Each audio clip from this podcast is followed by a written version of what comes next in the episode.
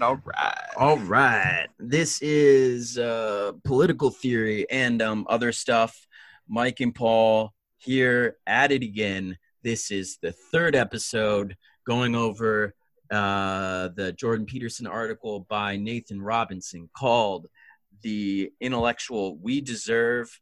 And we are excited to keep this moving here. In the past episodes, we've just gone over some absurd uh, quotes by Peterson, talked about uh, how he intentionally frames things vaguely, and we got the pleasure of looking at some ridiculous diagrams. So, Beautiful. yeah, yeah, beautiful, beautiful. diagrams. Paul, do you want to start us off? And uh, hopefully, this is about where we left off last time. Peterson that- is at his murkiest. yeah, yeah. If you don't mind starting us off there. Let's do that. Uh, and if we are rereading stuff, uh, it's just because we knew how important it was. uh, Right, On a side note. Uh, Totally, totally. So, uh, Peterson is at his murkiest when he is talking about nature. Half the time, he seems to be committing the naturalistic fallacy. He'll describe tendencies that exist and imply that these things are therefore good. So he'll talk about dominance hierarchies among lobsters and exhort young men to look for your inspiration to the victorious lobster. Of course, the animal kingdom is also a place of mutual aid. And for a man to emulate a lobster is like a woman treating the existence of the praying mantis as a license to eat her husband. But Peterson will vacillate between seeming to claim that nature implies a clear and virtuous hierarchical order of things and insisting that he is not precluding criticism of the existing order of things. When he seems to be saying something fallacious, parentheses, e.g., hierarchies are okay because natural, end parentheses, he will qualify it with a caveat that means he is saying nothing at all, parentheses again, e.g., natural things are sometimes okay, but not always, end.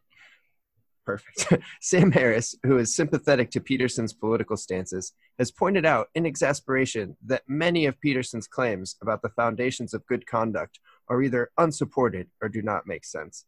Yeah, the naturalistic fallacy is really annoying.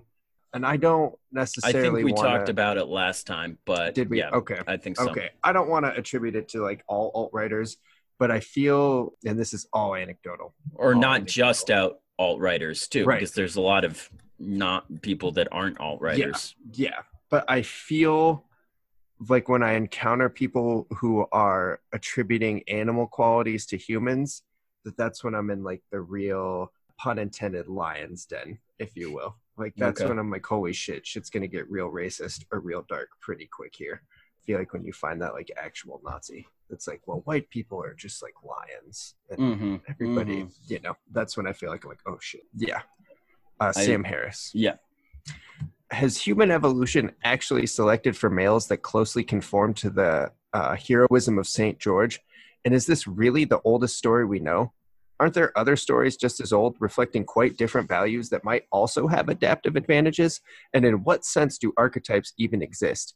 Isn't it obvious that most of what we consider ethical, indeed almost everything we value, now stands outside the logic of evolution? Caring for disabled children would not likely have been maladaptive for our ancestors during any conditions of scarcity, while cannibalism recommended itself from time to time in every corner of the globe. How much inspiration would, should we draw from the fact that killing and eating children is also an ancient archetype? There's no good reason for turning to evolution and the animal kingdom for moral advice, yet this is what Peterson recommends, or doesn't. I'm dreading the inevitable emails insisting that I just don't understand Peterson containing copious quotes in which he insists he is saying the opposite of things he seems to be saying elsewhere. By the way, an amusing aside, a few years, a few years ago, my colleague Oren Nimni and I wrote a parody of nonsensical academic grand theory called Blueprints for a Sparkling Tomorrow, which literally happens to contain a passage recommending that human beings look to lobsters for moral advice. Uh, begin quote. We therefore propose a substitute outlet for humankind's affections, the arthropod. Anyone who has attended a lobster wedding knows full well the kind of profundity and romanticism of which these divine creatures are capable. Yet the arthropod languishes in America's batting cages and seafood joints, stripped of its potential and dismissed in its attempts to make edifying contributions to civic life. Peterson's failure to credit us borders on academic malpractice. oh my That's- god, that's so awesome. That's so awesome. this dude's just so good at writing. I want to add more, but what? No, no, add? yeah, yeah. I don't think I don't think there is anything. I guess to me, it's just the more we read, the more we talk about, the more the absurdity of this gets so clearly highlighted. It's just more and more mind boggling the following that he commands. Uh, and my other thing, and maybe they'll talk about this in the article, maybe they won't. In no other human being, and I'm not even judging Peterson, I find it so weird when, and I would call Peterson a self help person almost more than anything else at this point. To me, more than an academic. Maybe I'm wrong. I'm sure people will be mad. When people whose whole careers seem to be dependent on giving advice on how to live a solid life, I find it weird that they're able to maintain their careers after having like public breaks involved with drug addictions. Or involved with anything, you Yeah. know. But I mean, for that crowd, and I'm only saying because like the people who look to that, I'm sure are um, not going to be very sympathetic to that sort of thing out of other people. So when he does it, I just think it's weird that his his audience is like, yeah, that's fine, that's understandable.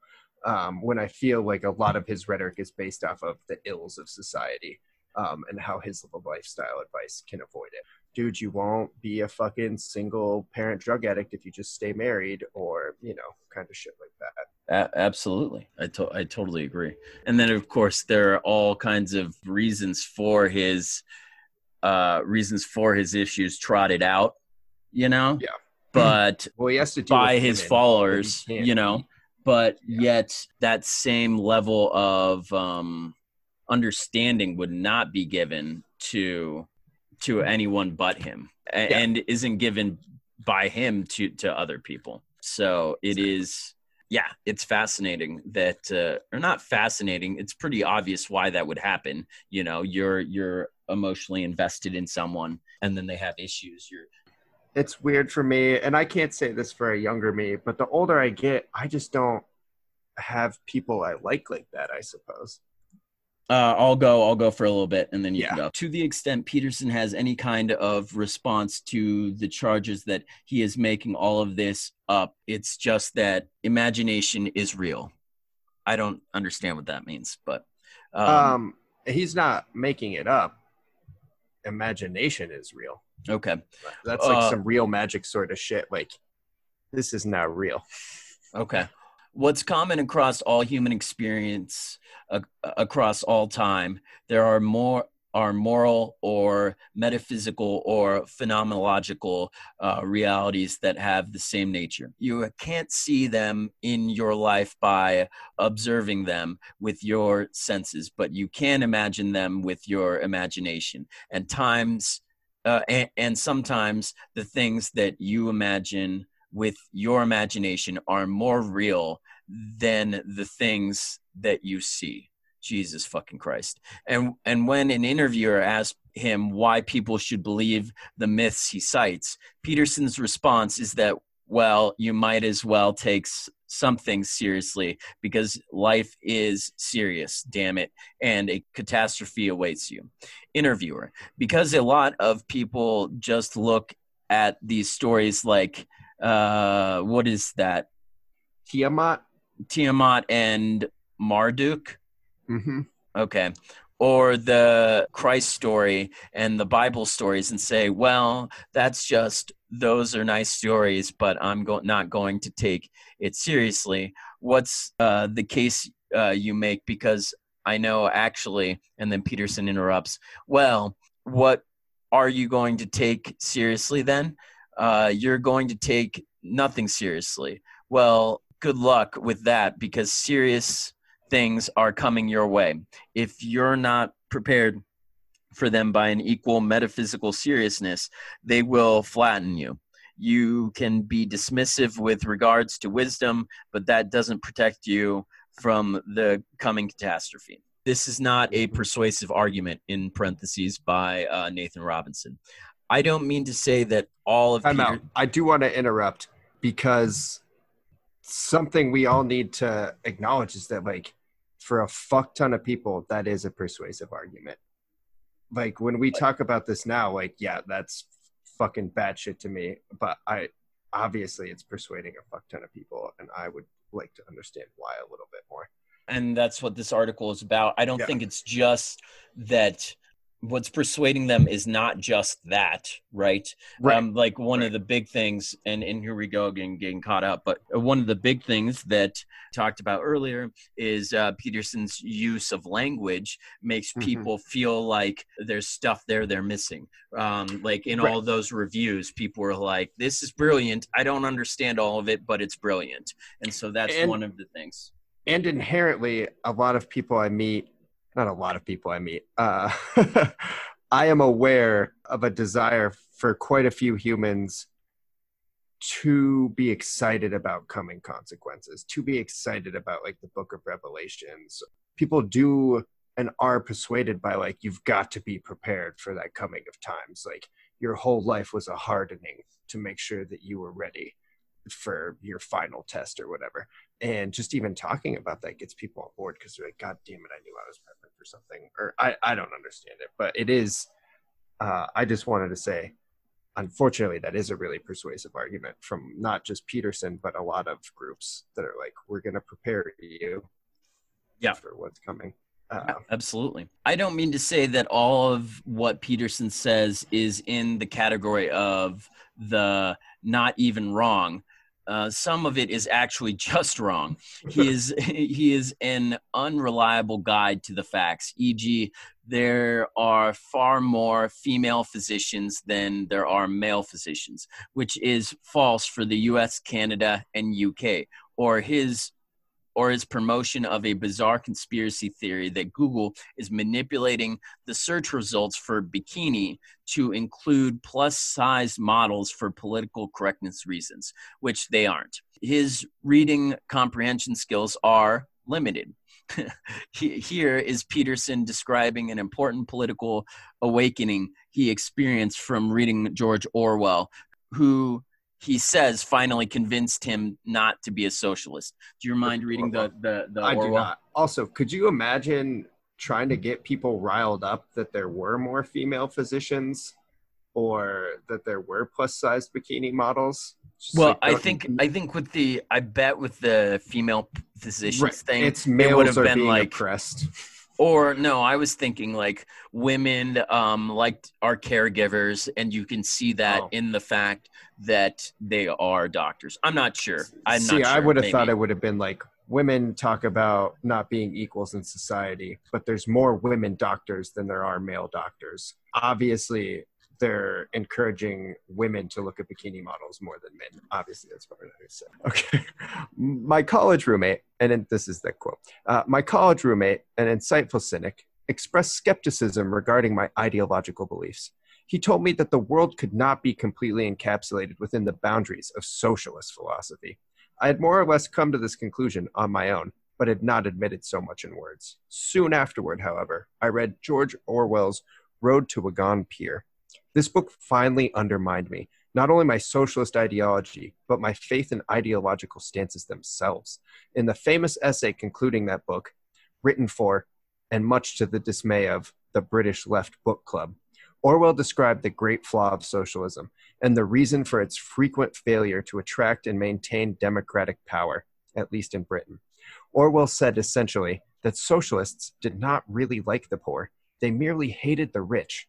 His idea struck home instantly. Socialist ideology served to mask resentment and hatred bred by failure. Many of the party activists I had encountered were using the ideals of social justice to rationalize their pursuit of personal revenge. And here is George Orwell in The Road to Wigan Pier, which Peterson says convinced him that socialism was folly because socialists were resentful. Please notice that I am arguing for socialism, not against it. The job of the thinking person, therefore, is not to reject socialism, but to make up his mind to humanize it. For the moment, the only possible course of any decent person, however much of a Tory or an anarchist by temperament, is to work for the establishment of socialism. Nothing else can save us from the misery of the present or the nightmare of the future. Indeed, from one point of view, socialism is such elementary common sense that I am sometimes amazed it has not established itself already. The world is a raft sailing through space with potentially plenty of provisions for everybody. The idea that we must all cooperate and see to it that everyone does his fair share of the work and gets his fair share of the provisions seems so blatantly obvious that one would say that nobody could possibly fail to accept it unless he had some corrupt motive for clinging to the present system. To recoil from socialism because so many socialists are inferior people is as absurd as refusing to travel by train because you like the ticket dislike the ticket collector's face once again, Peterson just finding those secret truths. Mm-hmm. If Mhm. he could just read between the lines, the white space of this work, Mm-hmm. which I'm not able to do. Orwell flat out says that anybody who evaluates the merits of socialist policies by the personal qualities of socialists themselves is an idiot. Peterson concludes that Orwell thought socialist policies uh, was flawed because socialists themselves were bad people. I don't think there is a way of reading Peterson other than as an extremely stupid or extremely dishonest but one can be charitable and assume that he simply did not read the book that supposedly gave him his grand revelation about socialism. It wouldn't surprise me if that was the case as far as uh, w- with Peterson not reading the book. I know that, and believe me, I'm not trying to say anything bad about people that that like don't read or whatever or have an aversion to reading. I mm-hmm. you know because i struggle with it too i i often avoid it but i also don't go around saying that i've read something when i haven't. You know i think back to peterson and the uh, uh zizek debate Zizek debate. and just how uh, you know i've read very very little marx. I've read very little marx right? In fact i haven't ever completed any of his works. I've read portions of a few of his works but i've never completed any of his works. And yet i still know from the little bit i've read and the lot of lectures i've listened to peterson is so wrong one of my favorite things that was just so hilarious to me is he said that marx doesn't care about the physical world he said um, and and it's like the dude came up with historical materialism, right? All he cared, not all he cared about, but his whole thing was like the The material was conditions, dictated by. the material conditions, right? Like, Yeah. oh my god, Uh, well, Um, and he even in that debate admitted, like he's like, "Well, Zizek, you've written a lot of stuff, so I decided to read none of it." And I decided that even though you're not Marx, your whole lifestyle must be based in capital. So I read the cliff notes for that book. Basically, it's like what he said to prepare for the debate. Well, Uh, he he said that he he reread the Communist Manifesto, but I'm not Oh, even sure. No, if you're buy right. that, it was you know? yeah, and it was the Communist Manifesto, not even capital. So, and it was just so clear. Anybody who's listening, please go watch that debate. Just type in Zizek v. Peterson.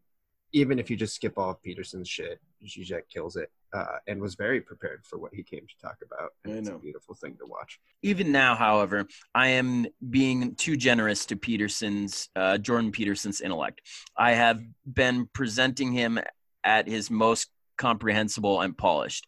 I have not been giving you the full experience of actually listening to him talk.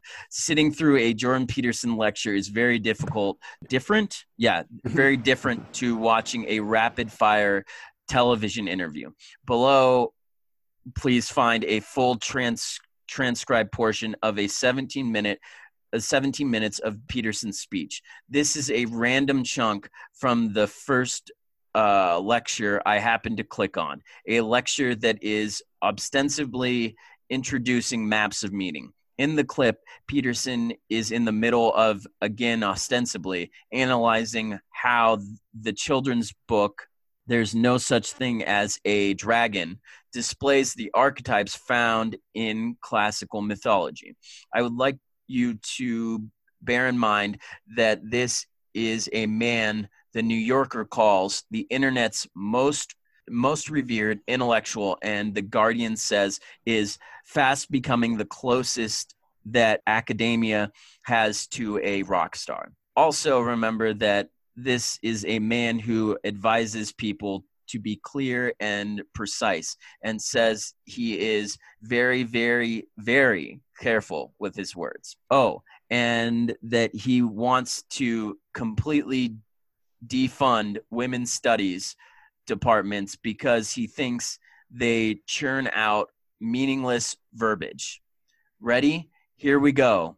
Note under no circumstances a- attempt to read the entirety of the following me- passage. Read as much as you before you begin to feel weary, eh, then scroll quickly to the end.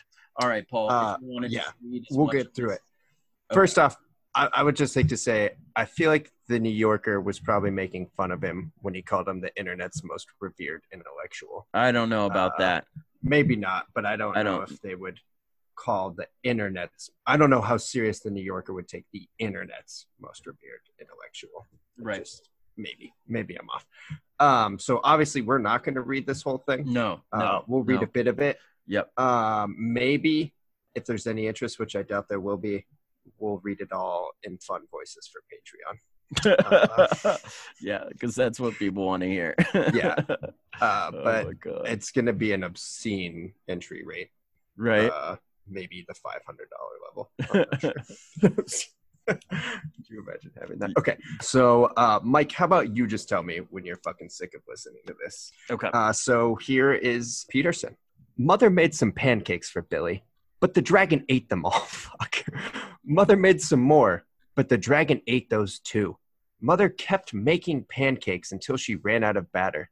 Billy only got one of them, but he said that's all he really wanted anyway. So I'll tell you another story about that. So when I lived in Boston, I had little kids, and my wife took care of some of the neighborhood little kids because she didn't have a green card. And that was, she was God damn, it's hard to read, but I guess this is what he really said. And that was she was home with the kids anyway. And anyway, she took care of some other little kids. One of them would only eat hot dogs. That was quite funny. He'd only eat hot dogs at his mother's place. But at our house, he ate all of his lunch and he was perfectly happy about it. So I thought that was quite amusing too. But, anyways, one day a neighbor came by and the neighbor had a four year old child. And the neighbor was looking for someone to take care of the child because her nanny had been in a car accident and couldn't take care of the child temporarily. So the child had sort of been circulating around neighborhood houses for a couple of days.